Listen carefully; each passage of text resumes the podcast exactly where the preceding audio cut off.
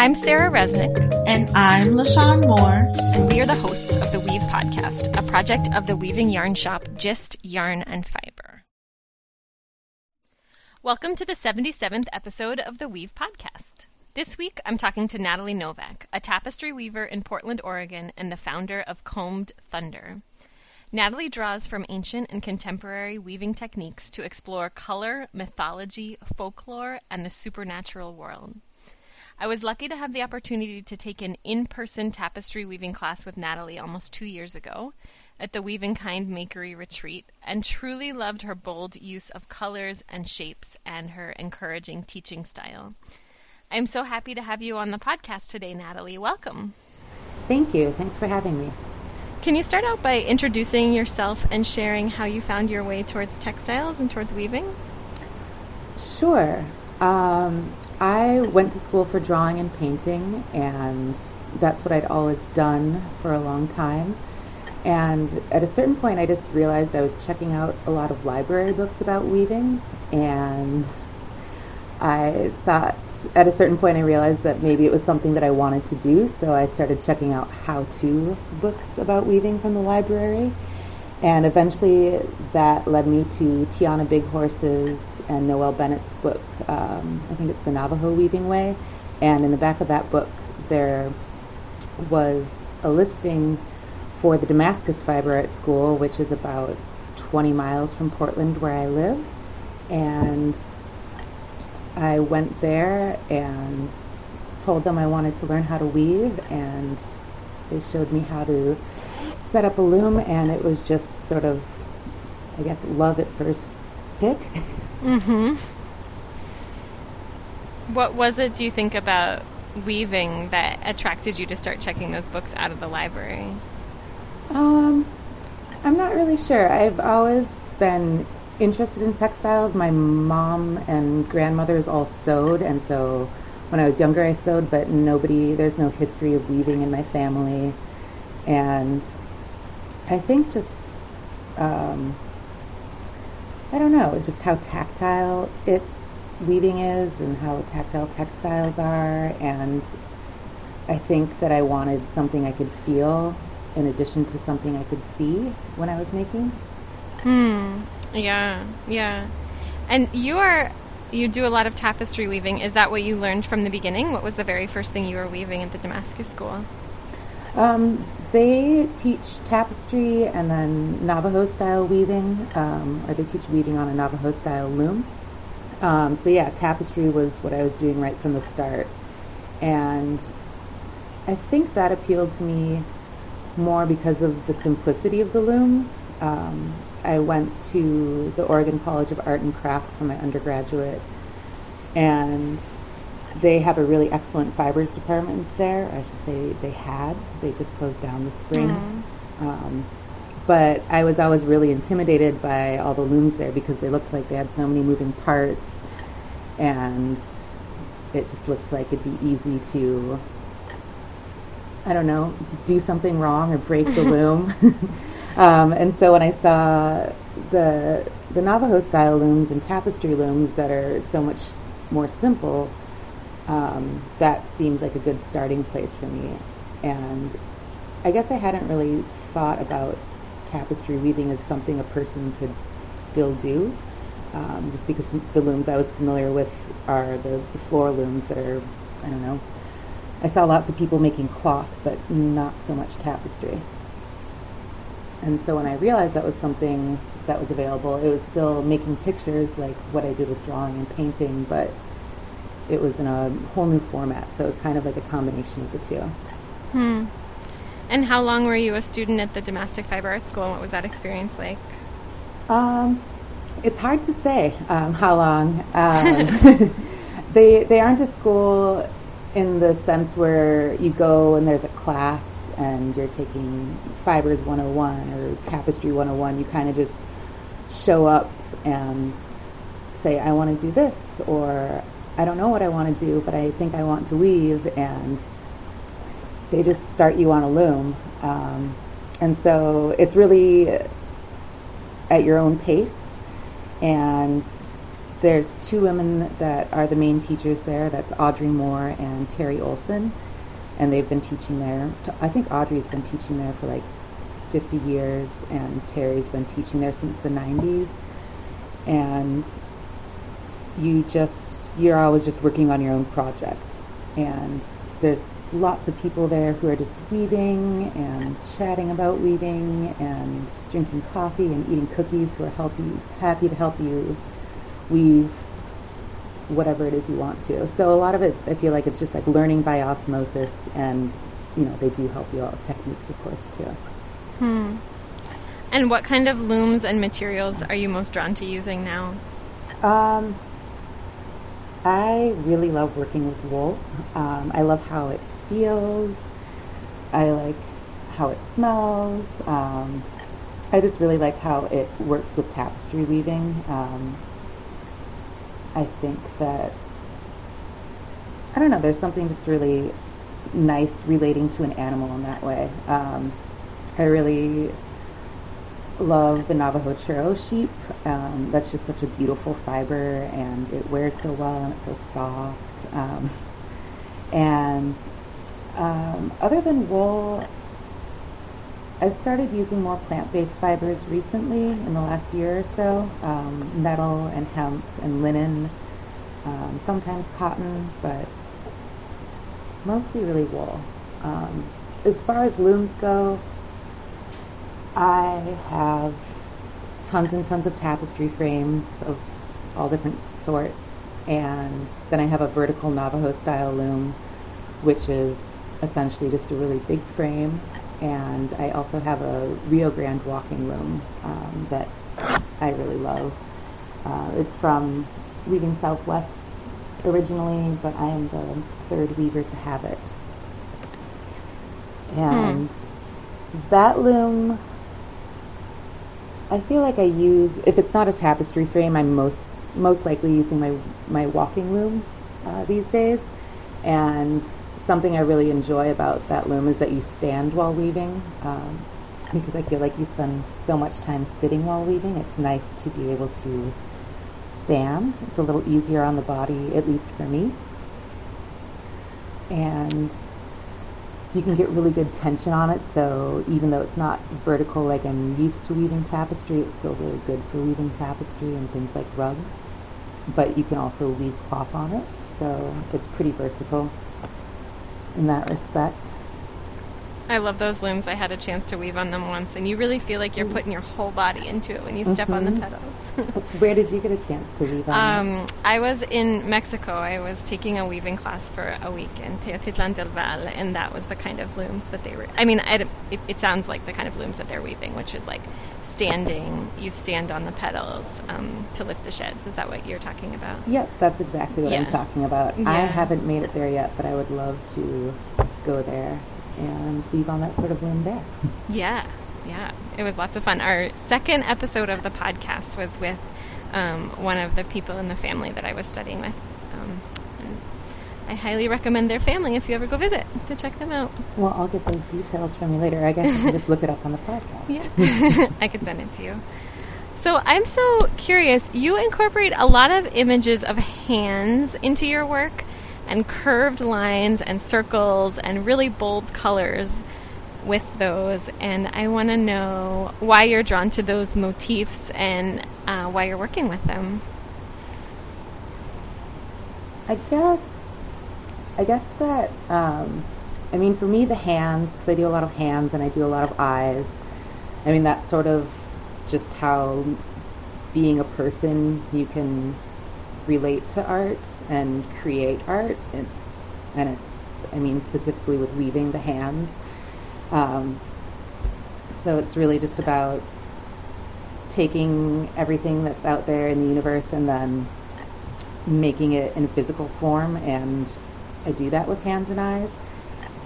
And they're also I mean they're just really a universal symbol. So I feel like anyone anywhere can see that and relate to it whether or not they're getting the message that I'm thinking about. Um, it's still, you know, hands and eyes. They're all over the place. Um, and circles are sort of the same way. It's a circle is a symbol, and I don't know, curved lines are really fun just to weave. Um, breaking out of the grid that really dictates weaving and trying to sort of make the impossible possible. Um, a weaving, a, if you always feel like weaving a perfect circle is impo- an impossibility with weaving because you really have to have infinite warps and infinite wefts, and that doesn't exist on our plane of reality. So I don't know. It's still fun to try and make it make that concept and make those shapes. Yeah. Even though the the perfect ideal is impossible. Oh, Um, that's beautiful. I love that. Okay, thank you. Um, I guess old colors. I don't know. They're just. I'm just really drawn to them. Um, I wear a lot of black. I do have some very brightly colored clothing as well, but um, I just think they're so. I don't know. They're so beautiful to me, and I love. I could sit and play with color all day long. Um, I think I've said it before in other places, but I could probably ha- be happy if I just made color samples for the rest of my life and never made like a real project again and just tried different color combinations. Mm-hmm. And it is, it's always an, you know an excuse to get new yarn.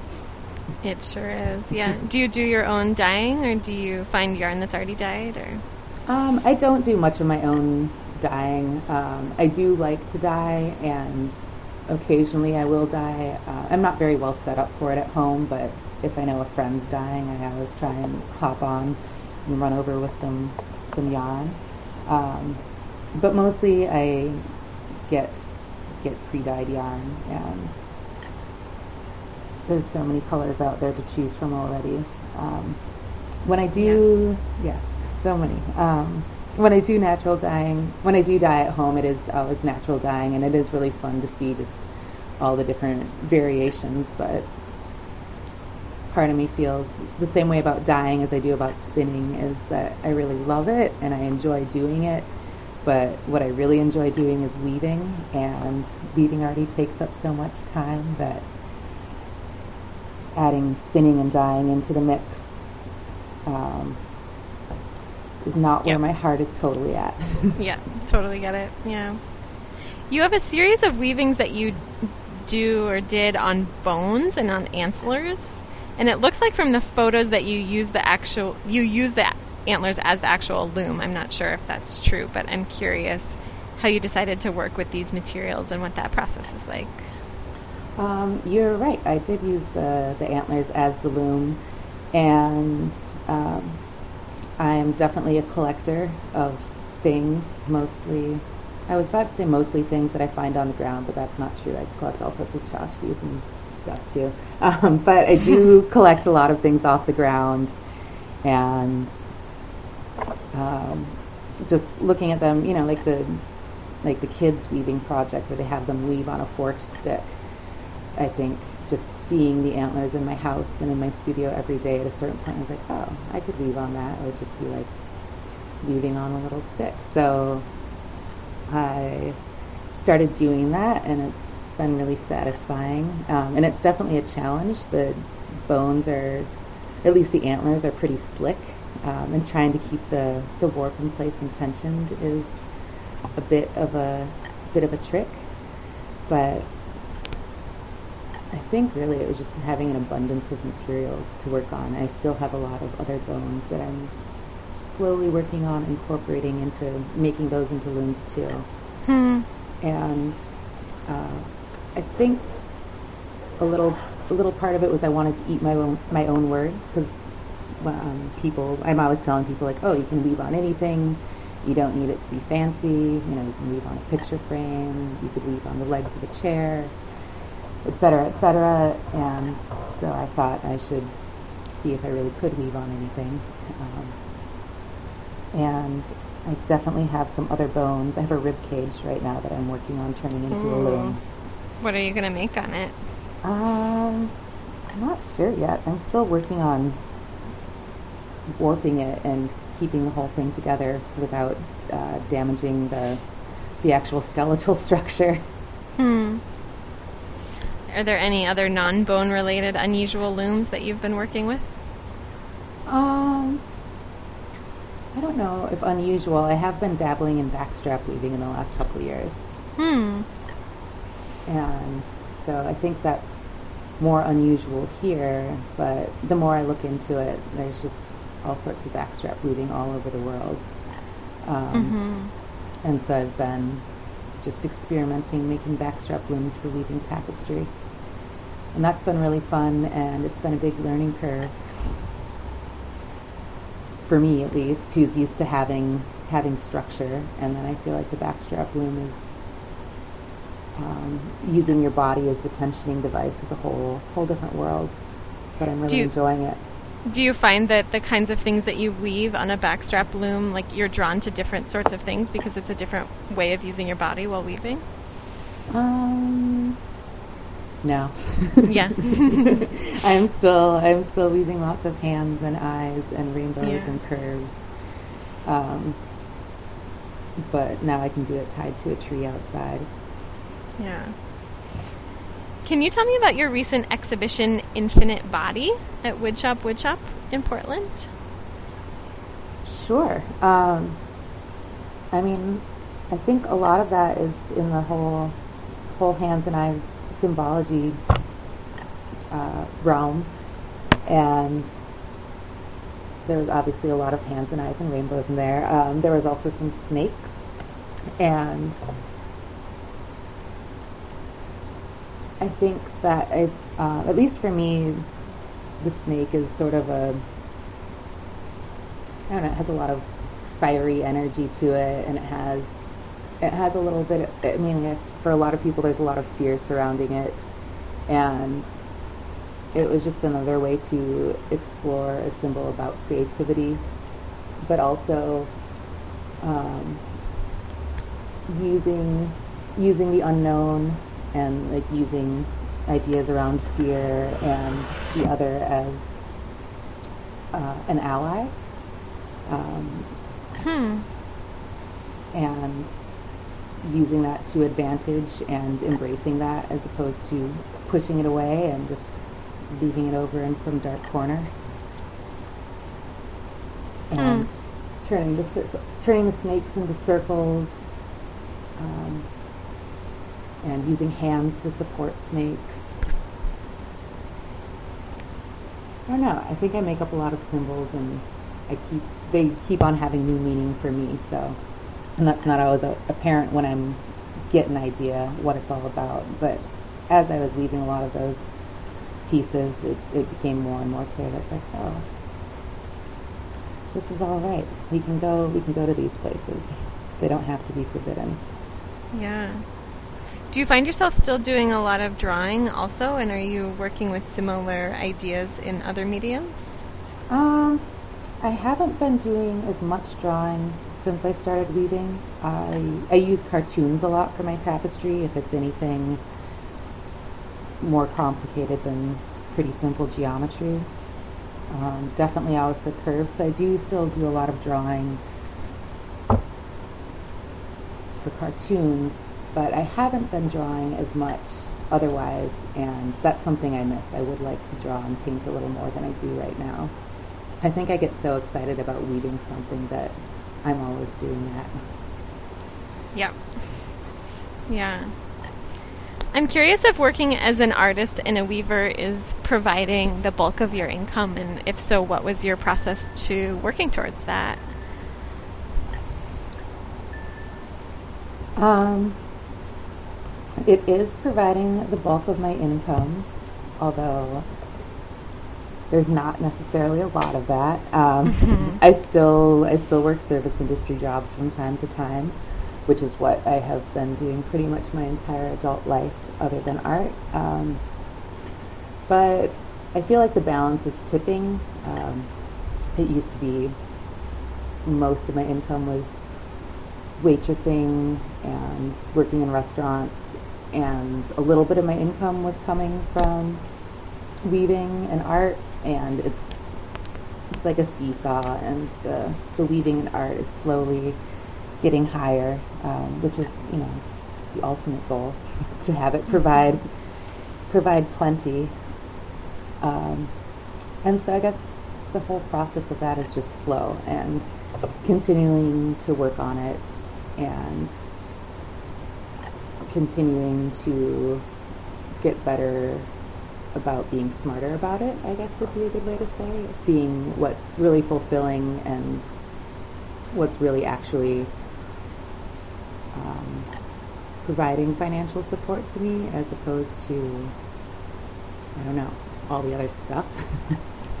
if that do you makes find sense. do you find that those align like that what's fulfilling is what can provide for financial support or is it harder to get those to align Um, it goes back and forth, but mostly I think it really, I think it does come through when it is something that I really love and is really fulfilling. That shows in just some quality of the work sure that I'm doing, and then of course teaching is part of what I do that I count into my fiber arts income, and I've really grown to love that over the last several years.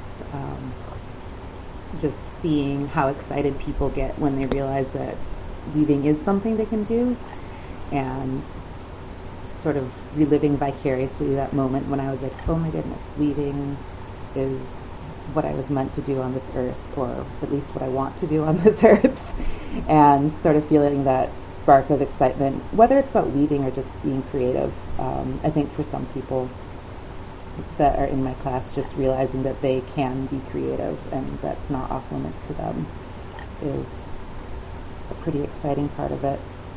And that's a really good place for me to be as a teacher. Um, the first couple years that I was teaching every class, I wanted to throw up at the beginning because I was so nervous and um, just because it was such new territory for me. yeah i took a class from you a year and a half ago or so at the weaving kind makery and really Mhm. loved learning from you there tell me more about your teaching and how people can learn from you Um, I only do in-person classes at this time. Um, I always toy with the idea of doing some sort of online class, but I'm not ready to take that technological leap yet. But I teach at home in Portland, and I travel a little bit on the West Coast um, to teach classes just in the Pacific Northwest area. Um, and I I don't know what else to say about it. Um, I try to teach pretty regularly, um, a class every month or two. Um, sometimes I have a bunch. Uh, I work with a few different people and groups in town and out of town, and I. But I would say the most of my classes are just um, classes I offer on my own.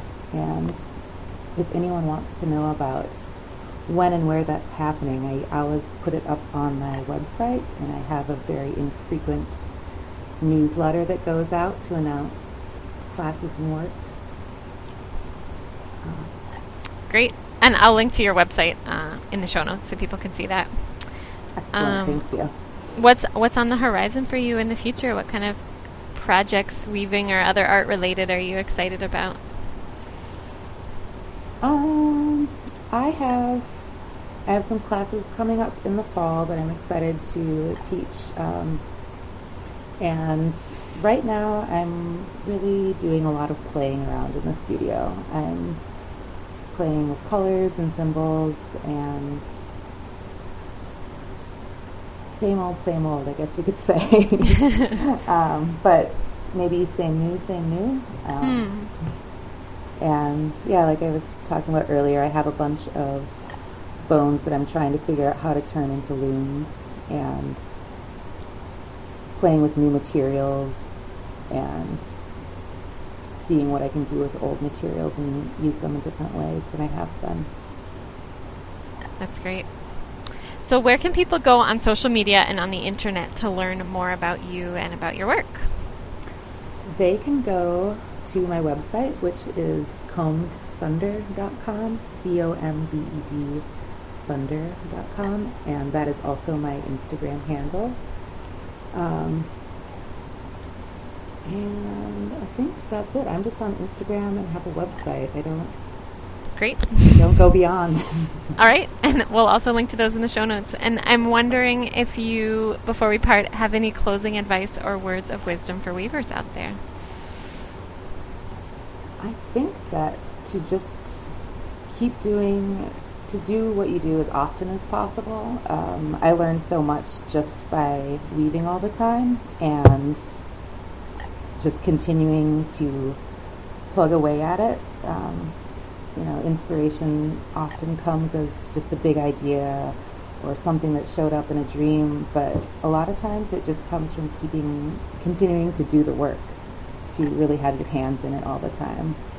Um, and so, yeah, spend as much time working and making as you possibly can, because I'm sure good things will come from it. Thank you so much, Natalie, for taking the time to talk and share your stories on the podcast today. I really appreciate it. Yeah, thank you so much for having me on. That's a wrap. To see photos of Natalie's work and links to her website and social media, visit our show notes at www.gistyarn.com slash episode hyphen 77. That's G-I-S-T Y-A-R-N dot com slash episode 77. Next week on the podcast, LaShawn is speaking with Aviva Lee, an experienced natural dyer and weaver of contemporary woven and stitched textiles living in Aylsham, a Cittaslow town in Norfolk, England. So stay tuned for that episode next week. And until next time, happy